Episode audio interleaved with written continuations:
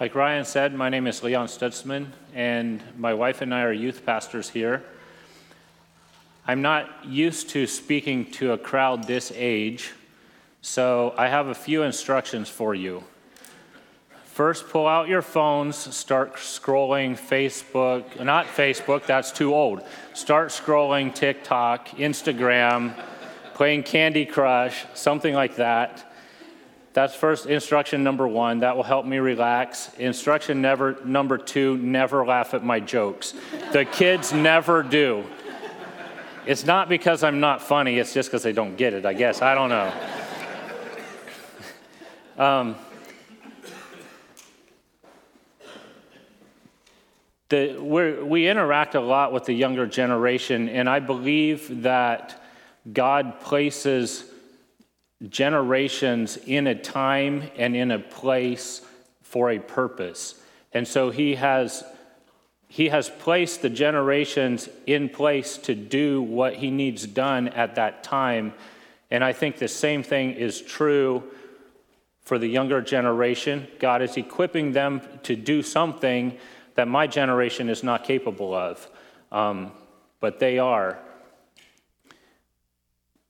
I'm talking about mental health today, and you're like, why are you talking about that?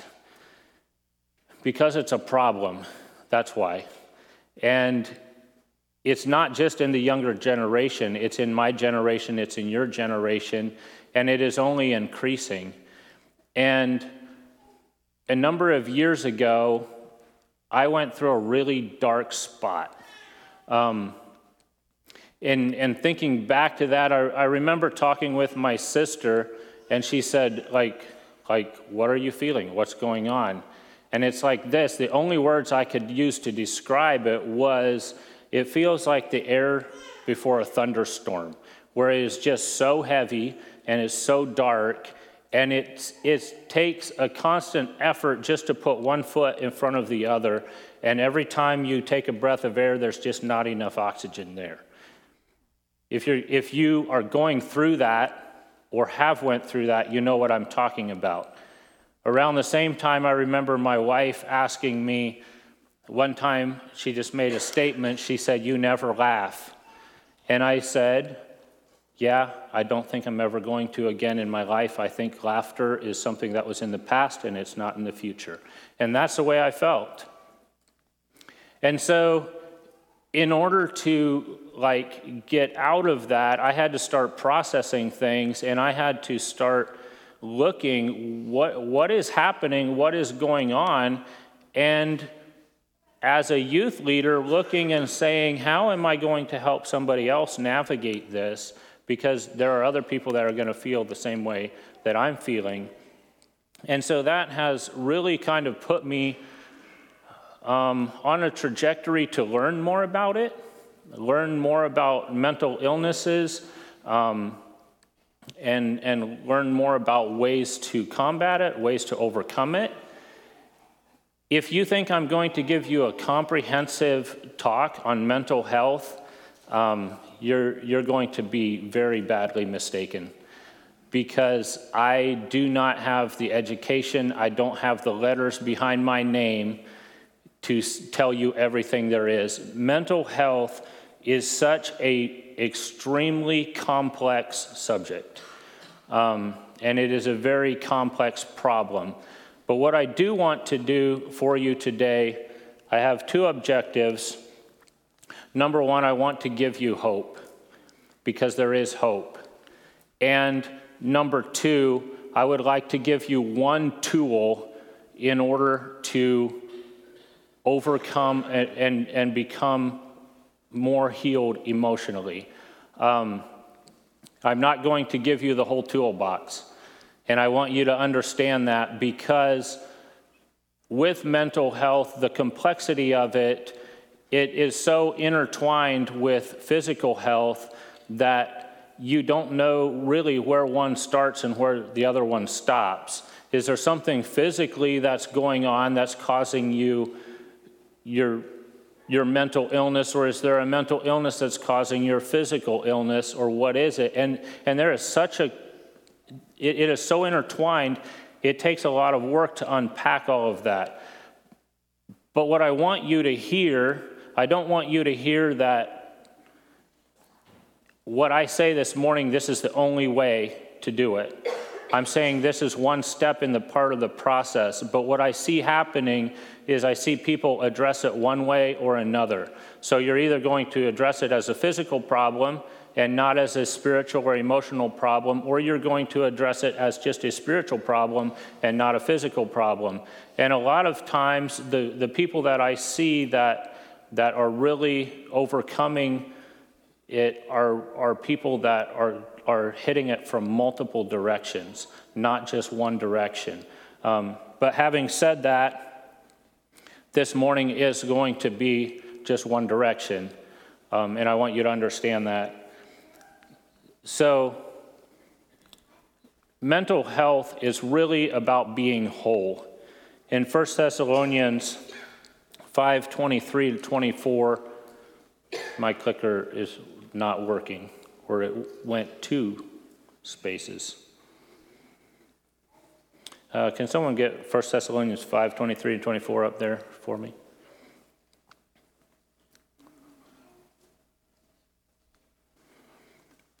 He says, Now may the God of peace himself sanctify you completely, and may your whole spirit and soul and body be kept blameless at the coming of our Lord Jesus Christ.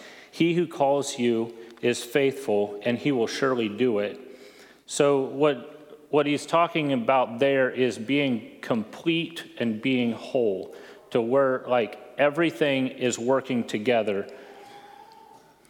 And so, like, to explain this a little bit better, sometimes you can know something in your head, but you don't really know it in your heart. Does that make sense? You, you follow me with that? You can know something up here, but you don't really know it here.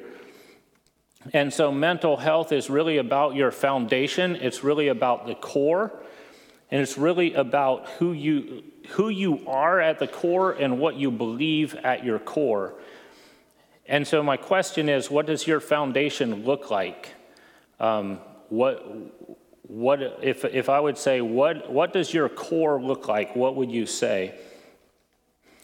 I use the word heart and not in, um, you can know something in your head, but not your heart. And you're saying, I thought we were talking about mental health here.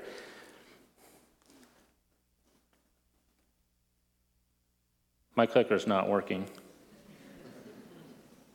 I don't know what I'm doing.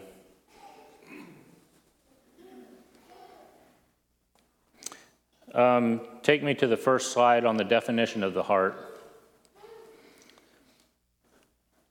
So, in the, I think it's in Luke where Jesus says, You shall love the Lord your God with all your heart, with all your soul, and with all your mind, and with all your strength. And when I look up the Greek definition of, the, of heart, this is the definition it, it is the seat and center of circulation and therefore of human life. It is the seat of desires, feelings, affections, passions, and impulses. It's your core, it's who you are. So then I went to the American Psychiatric Association's website and pulled up the definition of mental health. The definition of mental health is Mental health is the foundation for emotions, thinking, communication, learning, resilience, hope, and self esteem. We're really talking about the heart, aren't we? So when you look in the Bible and you and you do a word search for mental health, you're not going to find anything, but you will find the heart. And I think I can make a pretty solid case that it's talking about the same thing. Um, so when you talk about your heart, we, we don't talk like that very, very often. But, and to prove it, I'll ask you a question. If I would walk up to you right now, and I am talking to you right now, and I say, How's your heart? How would you respond? You're probably either not going to respond or you're going to make a joke to get yourself out of an awkward situation, right? because that is just way too personal. Another question that just gets right down to the bottom if I could ask you, and I am asking you, if you could draw a picture of your heart right now, what would it look like? You see, that's really talking about the foundation. It's really talking about your core. And it's really talking about who you are at the center, and, and that is controlling your mental health. That is controlling your core. Um, I said a little bit ago how you can know something in your head, but you, but you don't necessarily know it in your heart. I'm going to give you an example of that. In 2019, so just so you know, I'm a farmer, and in 2019, it just rained and rained and rained in the spring, and we couldn't plant. And the longer it rained, the more depressed I got. And I remember one night, I was at an event and I was sitting across from Floyd, Floyd and Elaine, and I was being Eeyore that night. And I was really blue. And Elaine asked me a question. And she said, Leon, she said, has God ever let you down? You know what my response was? Nope, but I'm pretty sure this is the first time. I meant it. I meant it. That's that's just being really honest, right? So so, in order to really talk about mental health, I need to talk about the heart. And I know that makes every guy in this room uncomfortable because we don't want to deal with that, but you'll be okay. Like, you're not going to die or anything like that. So, but in order to talk about the spiritual heart, I want to draw a little correlation with the physical heart. And I have a question Do heart attacks happen quickly or slowly? Both? Yes? They happen really quick, but they happen, they, it builds up over time, doesn't it? A mental health crisis, does it happen quickly or slowly? It's both, right? It's, it's like you can have a trigger and it will set you off on, on whatever it is, and it's instantly. And but, but it's something that builds up over time. Um, so, if I'm another thing uh, when talking about the heart, what is one, if, if I say the word heart to you, and you, what, what is a, a phrase that pops into your mind? One, and Maybe I'm not as spiritual as all of you, but one of the first phrases that pops into my mind is follow your heart. Has anybody ever heard that phrase? I think culture is doing a good job of feeding us that line, and I think it's a false line. Um, I, I think it's bad advice. Back in 2019, when I talked with Elaine, or when Elaine talked with me. I don't know however that worked. If I would have followed my heart, it would have put me in a very bad spot, right? I was at my, I have a story about that. I, I was at my brother's graduation. He, he graduated from University of Iowa with a mechanical engineering degree. And at his graduation, the valedictorian was giving her speech and I think she was graduating with a civil engineering degree. Obviously, she was brilliant. She was a valedictorian. And she was giving her whole speech, and, and she was talking about how she designed bridges in Nicaragua, and, and she designed all of these things, and it was cool. And then at the end of her speech, she just like let me down hard. Because at the end of her speech, she said, And now, now you're all asking me what I'm going to do after I graduate from school. And she said, I have enrolled in culinary school for next fall because I have been told to follow my heart. And I just wanted to stand up and say, I don't know who told you that, but I wish you were the one designing the bridges over I 80, I 380 interchange, right? And, and, and I'm just sitting here, it's like, like, come on, somebody gave you some terrible advice. And I understand there were probably a lot of other things that went into that decision, but that wasn't what she said at face value. Um, Proverbs says, my clicker started working. says, Hear my son and be wise and direct your heart in the way. It doesn't say follow it, it says direct it. Proverbs 4:23 says, "Keep your heart with all vigilance, for from it flow the springs of life." That's different. That's different than following it. The word keep means to watch over, to cultivate, and to protect. And so, so I use the word monitor as, as watching over. How many of you monitor your heart? Some of you do. My son runs. Um, I know he's watching right now, so I'll give a shout out to him. Um, he runs and he has this watch, and he's like, I want my heart rate to be this number for the next 40 miles. Actually, it's like 10, but either way, it's ridiculous amount of time. And but but he's constantly monitoring heart, his heart and if you go to a doctor they're going to be taking your blood pressure or whatever and so your physical heart you're monitoring all, all the time are you monitoring your spiritual heart like are you paying attention to what, what is your heart doing? Um, and how do you even monitor your spiritual heart? In matthew 15, 18, he says, But what comes out of the mouth proceeds from the heart and defiles a person. The way you monitor your heart is like that night when I was talking with Elaine, what came out of my mouth showed me what I really believed. It showed me what, I, what was inside.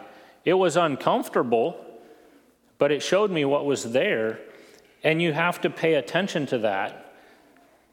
Have any of you ever said, something and then you're like, I don't know where that came from. Or you did something and you you say, I don't know where that came from. Why did I do that? Why did I say that? It came from your heart, and you need to pay attention to it. Um, how many of you have that friend that every time you're with them, the conversation just turns bad? It just always does. Or you have that friend that every conversation just turns good. Every conversation is encouraging. The difference in the two is the heart. And what's coming from your mouth is showing what's, what's inside. And that's kind of scary. Um, this week, so I'm obviously thinking about this, but this week, my wife told me she was praying about something, about a situation. She's laughing right now. She told me she was praying about this situation, and I said, That'll never happen. She's like, I'm talking to God about it. And do you know what I said? I'm like, That won't do any good. I'm like, Whoops. she was like, That's not very pastoral of you. yeah, no, it's not, but it, it's like it, it's, something down there's wrong. I'm just telling you. Matthew 12, 33 to 35 says, Either make the tree good and its fruit good, or make the tree bad and its fruit bad, for the tree is known by its fruit. You brood of vipers, how can you speak good when you are evil? For out of the abundance of the heart the mouth speaks. The good person out of his good treasure brings forth good, and the evil person out of his evil treasure brings forth evil. Matthew 6, 21. For where your treasure is, there will your heart be also. How you speak and what you value shows you where your heart's at. That's not very much fun, But, but you have to pay attention to it. You have to monitor it because what's in the heart really does matter. And so, my goal for that is the next time you say, I wonder where that came from, I want this little bell to be ringing in your head that says it came from your heart and you need to check it out and you need to see what's wrong. Um, see, we're in a spiritual battle for the heart. We're in a spiritual battle for our mental health. You all know that. It's real. It is daily, from the time you wake up in the morning and open your phone till the time you shut your phone off at night. The battle is there, and it is very, very real. 2 Corinthians 10 3 to 6 says, For though we walk in the flesh, we are not waging war according to the flesh. For the weapons of our warfare are not the flesh, but have divine power to destroy strongholds. We destroy arguments and every lofty opinion raised against the knowledge of God, and take every thought captive to obey Christ, being ready to punish every disobedience when your obedience is complete.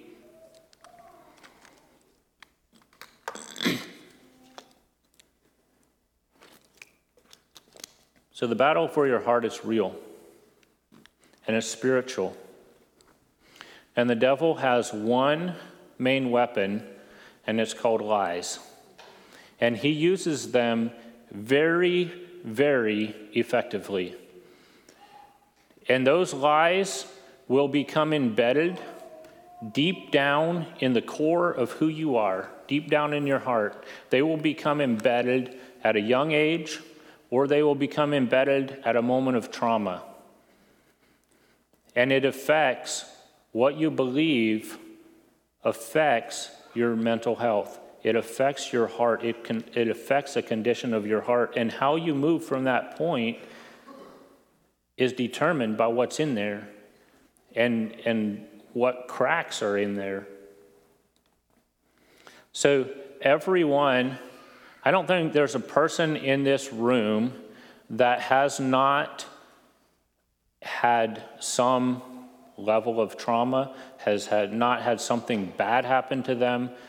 And I don't think there's a person in this room that has not believed a lie of some sort, because that's just who we are as humans.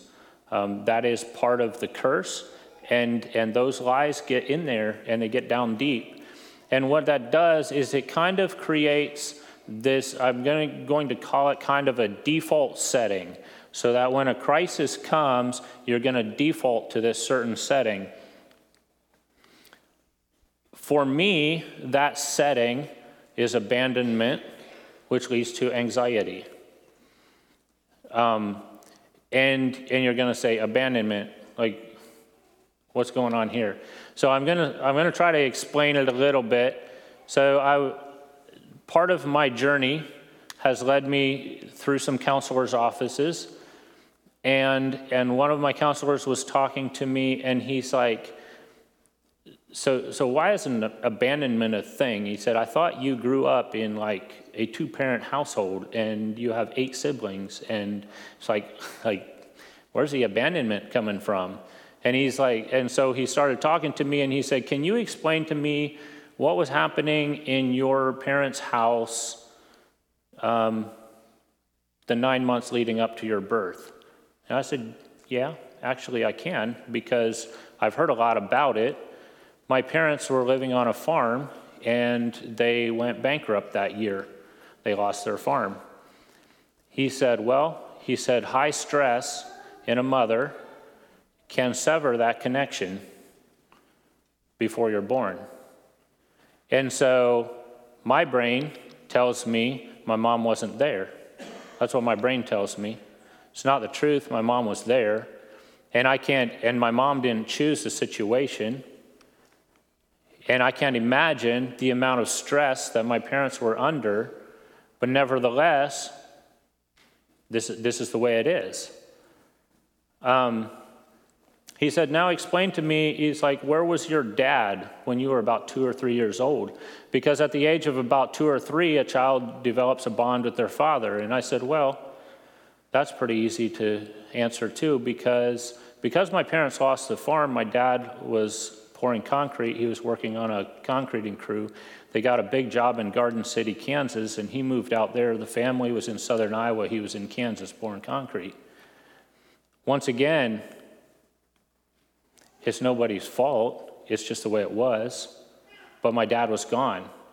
And my dad was doing everything in his power to provide for his family and I can't imagine the toll it was taking on him, but it's just the way it was. And so my brain is telling me, deep down inside, my brain is telling me that when the going gets tough, everybody's going to leave. And my brain's telling me that when the going gets tough, God isn't going to show up as well either, right? He hasn't abandoned me yet, but he's going to. And, and that's what it, it's like this, it's like this crack in the foundation. Um, fast forward to 2020. My wife wants me to tell this story. Fast forward to 2020. Um, we had a little building on our property. It was kind of in the, I don't know if it used to be a garage or what it used to be, but it was close to the house. And it was an eyesore. But the kids used it kind of as a playground. They had a wood stove in there and everything, and I mean, it was their it was their little house. And we always talked about once the kids get old enough and quit playing in it, we're going to tear it down. Well, 2020 was the year. My oldest son was graduating, and we were going to have a grad party at our house, and that makes perfect sense to tear down the eyesore and clean it up. And so I said, Yep, I'll, I'll do that. I'll get it done this spring. It will happen before the grad party. And she's like, Well, okay, what do you need from me? And I said, Well, most of it I can get with my skid loader and grapple, but at the end, there's going to be nails everywhere and little sticks and everything that need to be picked up. So if I could just have everybody help me pick all that up, it'd be great. So I put a date on the calendar. The date came. It was in the morning, and lo and behold, I have four children. Lo and behold, none of them were available. Don't know how that happens, but they had important things to do, I'm sure. And none of them were available. And Wanda says, That's okay. She's like, I'll help you. She's like, It'll be fine. And she's like, When do you need my help? And I said, Well, if I get started about 8 o'clock, I said, If you could be out by 10.30, I said, That would be great. And we'll clean it up and it'll, it'll be great. So I went out, started doing my thing. About 10 till 10, I saw the van drive out the lane. There went Wanda. you know the rest of the story, don't you?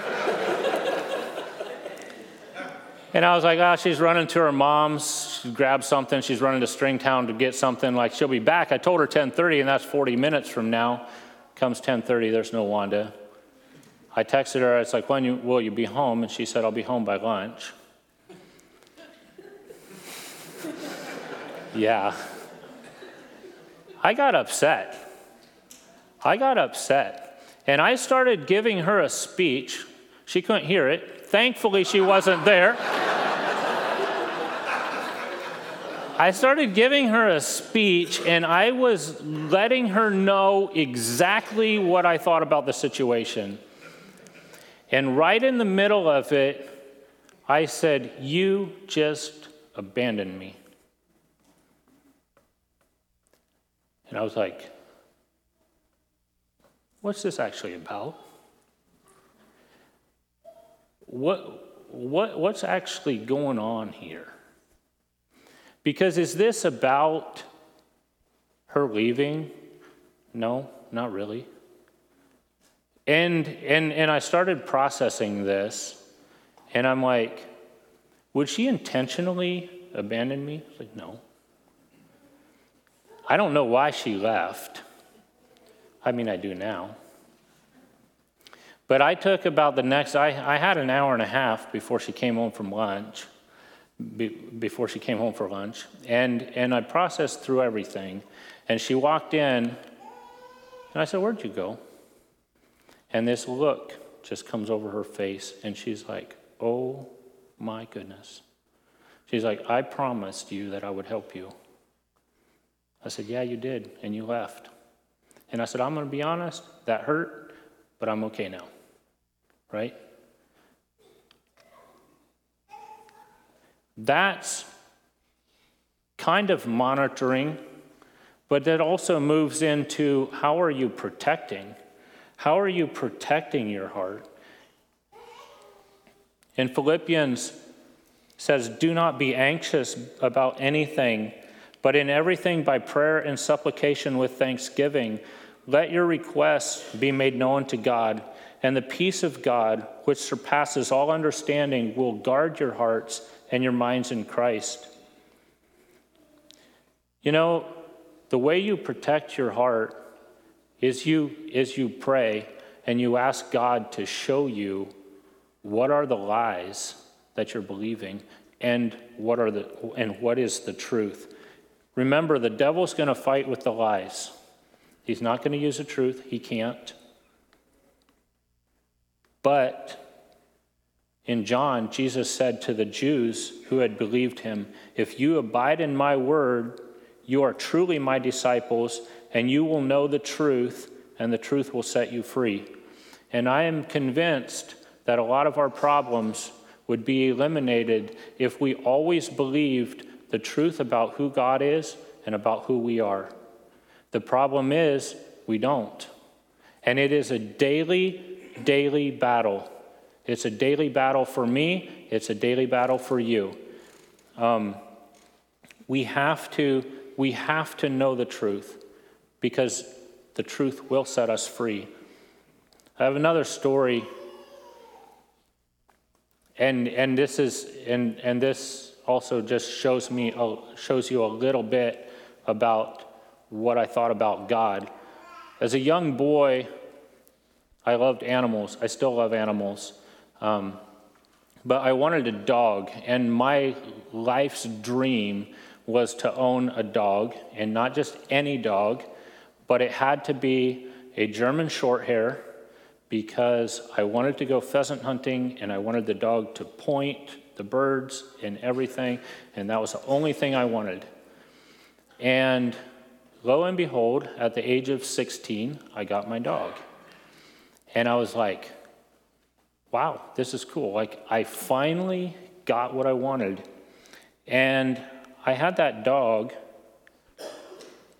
and I started to train her. I was training her to fetch, I was training her to stay close to me when I walk, um, stay a little distance ahead of me, but not too far ahead of me. I was training her to point birds. I was, I was catching pigeons and putting them in out in the grass and like I was training this dog and my whole world was wrapped up in this dog. I was 16, and one night I went to youth group, and my brothers asked me if they could play with my dog, and I said, Yeah, that's fine. Just make sure you put her back where she belongs when you're done. Because we lived on Highway 1, there's that big curve about halfway between Kalona and Iowa City, and there's a lot of traffic. I said, Make sure you put the dog back. Once again, you probably know the end of the story. My brothers not only didn't put her back, they took her on a bike ride alongside Highway 1 with no leash on, and she got hit and got killed. I walked in the house at 11 o'clock that night, and my mom was sitting there. She said, Your dog's gone. I turned around and I walked out the door, and I went on a long walk that night. My mom told me later, she said, I didn't go to bed till you came back home, which was around 2.30, I think. But that, that, I didn't get over that dog for a long time. I'm talking 20 years long time. Because in my head, I said, if God let me have the dog, and it was my life's dream, and I had it, and then he took it away, that means he obviously doesn't care about me, right? That was, that was the way I translated it. God's gone, He doesn't care. Is that the truth? You're shaking your heads. You caught on faster than I did. But what happens is when you go through something like that, that lie gets stuck. That lie gets stuck. And I know a lot of you are probably dealing with some of the same questions. Why'd that person leave? Why'd God leave? Why did I lose this? Why did this person die? God must not love me. Here's the real truth.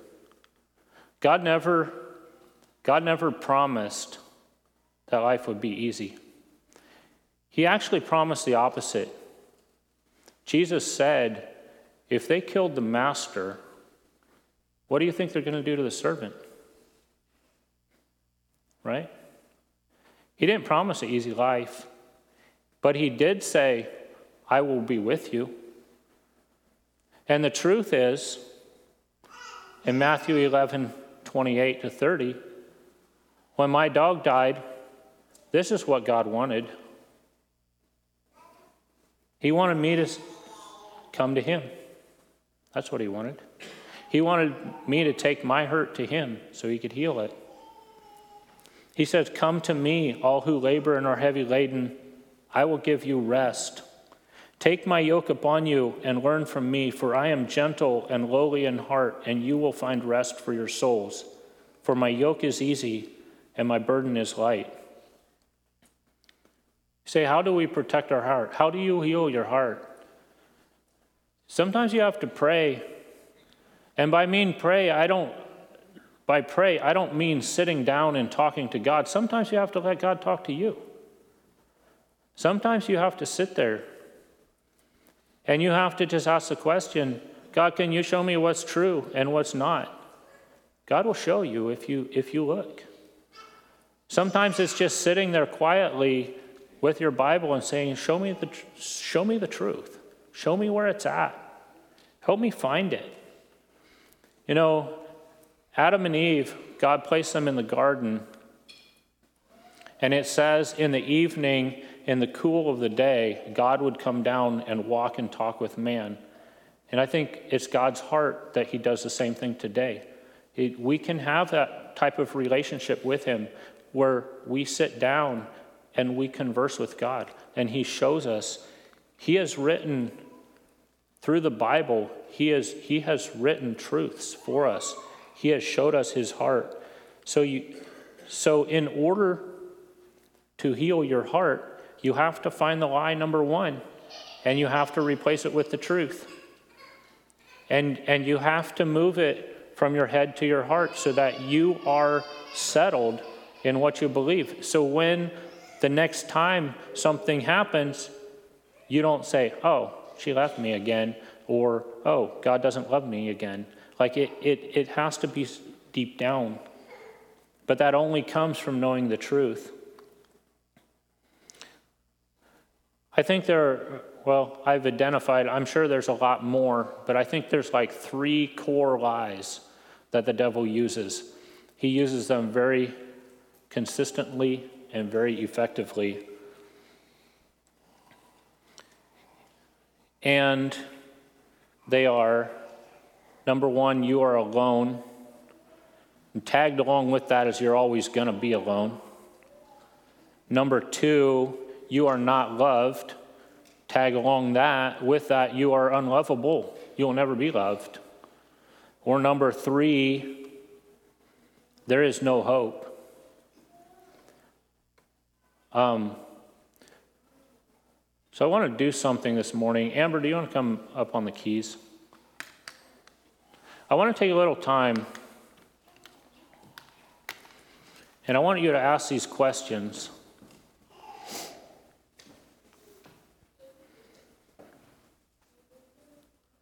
And I want you to think, starting with number one, starting with feeling alone. And I understand not, not everyone's going to feel every one of these, but I think everyone's going to feel one of these three. And so I want you to think to a time when you just said, or were feeling, I'm alone. I'm all alone, I always will be.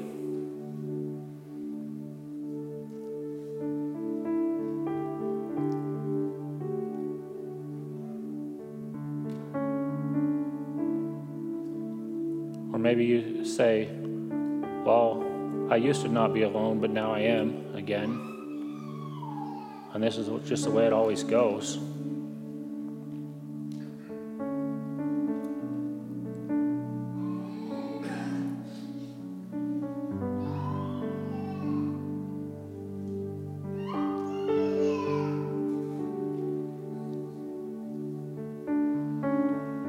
Maybe you're saying, nobody wants to be with me, and so, God, you must not want to be with me either.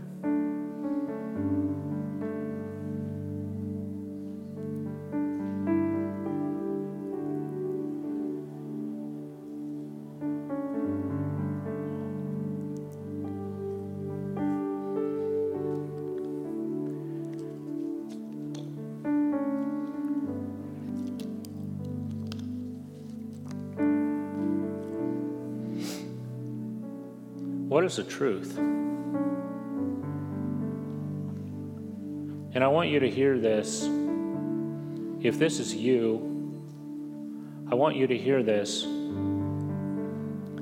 because these are the words of Jesus. And this is what he wants to say to you if you are the one that's feeling alone.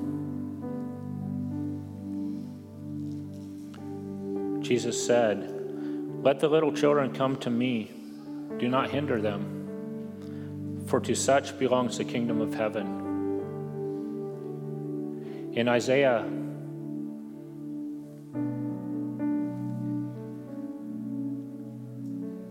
he says, You are my servant. I have chosen you and not cast you off. Fear not, for I am with you. Be not dismayed, for I am your God. I will strengthen you I will help you. I will uphold you with my righteous right hand.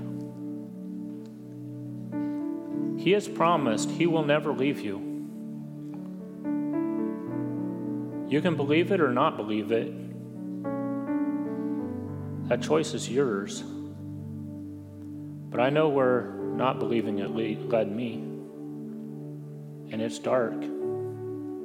It's dark. You might say, Nobody loves me. Maybe your boyfriend or girlfriend has said, I just can't love you anymore. Maybe a spouse has said, I can't love you anymore. Maybe a parent has said, I can't love you anymore. Maybe a church has said, I can't love you anymore. Maybe a community has said, I can't love you anymore. And with that, you're just like, I must be unlovable then, right?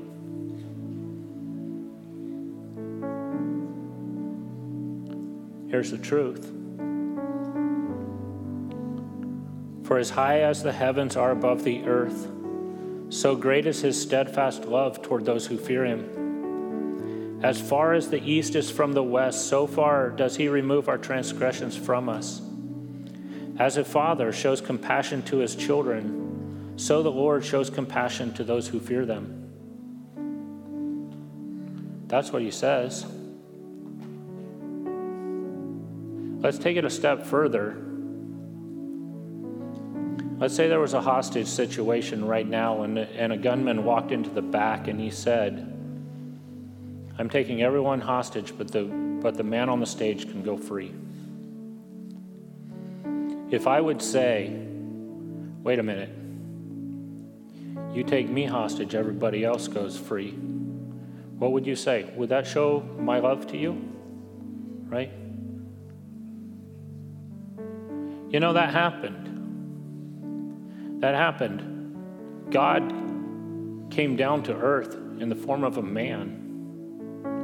And he's like, you know what? Give freedom to the people, just take me.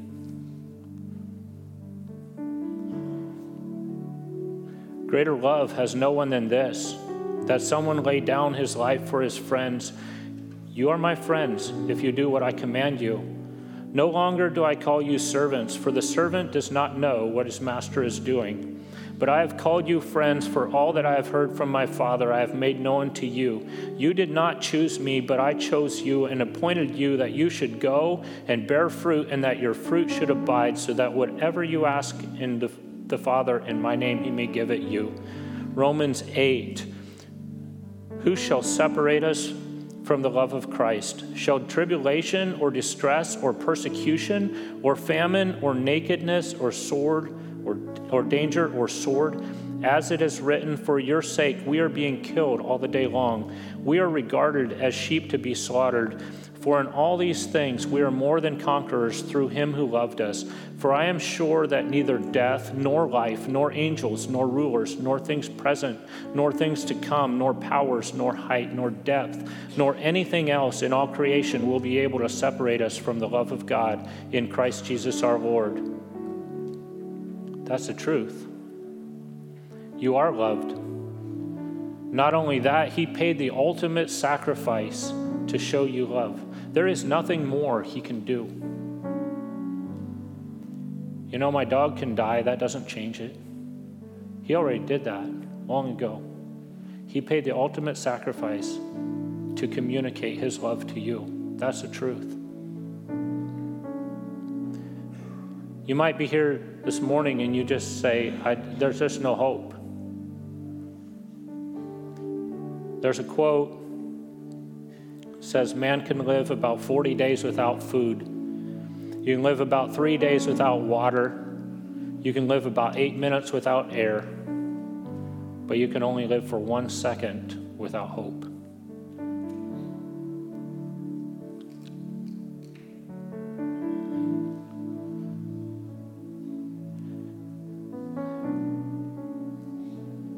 Are you feeling hopeless? Are you in a situation you're just like, I, I don't think this is ever going to change? I don't think I'm ever going to get better. I don't think I'm ever going to, in my case, I don't think I'm ever going to laugh again. Where are you at? Are you giving up?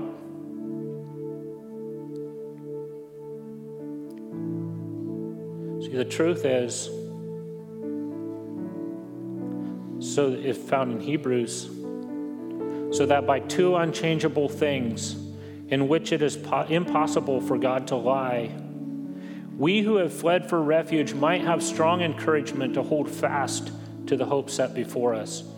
We have this as a sure and steadfast anchor of the soul, a hope that enters into the inner place behind the curtain for we know that the whole creation has been groaning together. Romans 8, For we know that the whole creation has been groaning together in the pains of childbirth until now. And not only the creation, but we ourselves who have the first fruits of the Spirit groan inwardly as we wait eagerly for the adoption as sons, the redemption of our bodies. For in this hope we were saved. Now, hope that is seen is not hope. For who hopes for what he sees? But if we hope for what we do not see, we wait for it with patience. Where are you putting your hope? Where are you putting your faith? You might be here and you you might say, well, that's all a myth. That's all just based on something that was written 2,000 years ago in a book. And I, I, I want to push back on that a little bit. It's not a myth. It's, it's a man that came to this earth. And we have a hundred more to- a hundred times more evidence, written evidence, that he lived and walked on this earth. We have evidence of a tomb that is empty. After he died, he rose again. We have written evidence that says that says this happened. His followers went to horrible deaths and they would not recant it. They said this man was God. We have the evidence, it's written down. And you might say, well, how good is that? That was 600 years, roughly. Um, roughly 600 years before this, Aristotle, Plato, and Socrates lived. There's not a person in this room that doubts their existence. Why? Because we have their writings, right? There's a hundred times more evidence that Jesus walked on this earth, that he lived and that he died and that he rose again, than there is for the fact that Aristotle, Plato, and Socrates lived. Why don't we believe it? Why do we doubt? We doubt because the lies have got in. We doubt because the lies are in deep and they need to be exposed. And that is tied to our very core. Like I said, this is not the end all for mental health, but it is a great starting place. And it is one piece of the puzzle, and it needs to be dealt with. The way I want to close this morning, I'd like I've asked some people to be a prayer team for me. So I want them to come up and just stand up here on the stage. Worship team can come up as well. I'm just going to have the prayer team stand up here facing the stage. If you're at a place today where you're losing hope, if you're at a place today where you're saying, I'm just not sure I can believe, if you're at a place today where you're saying, I just can't seem to find the truth, I'm going to ask you during these last two songs, Amber's going to play two songs, to just come up here and one of these people will pray with you. I truly believe that God wants to meet you.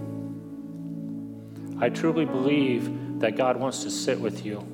I truly believe that God wants to heal you. And so, whatever's going on, I want you to know there is hope. It is worth it. It is worth keeping on, and this life is worth living. And Jesus can help heal that pain. So I'm going to let Amber go ahead, sing the last two songs. Um, don't be shy. There's plenty of people up here that would love to pray with you.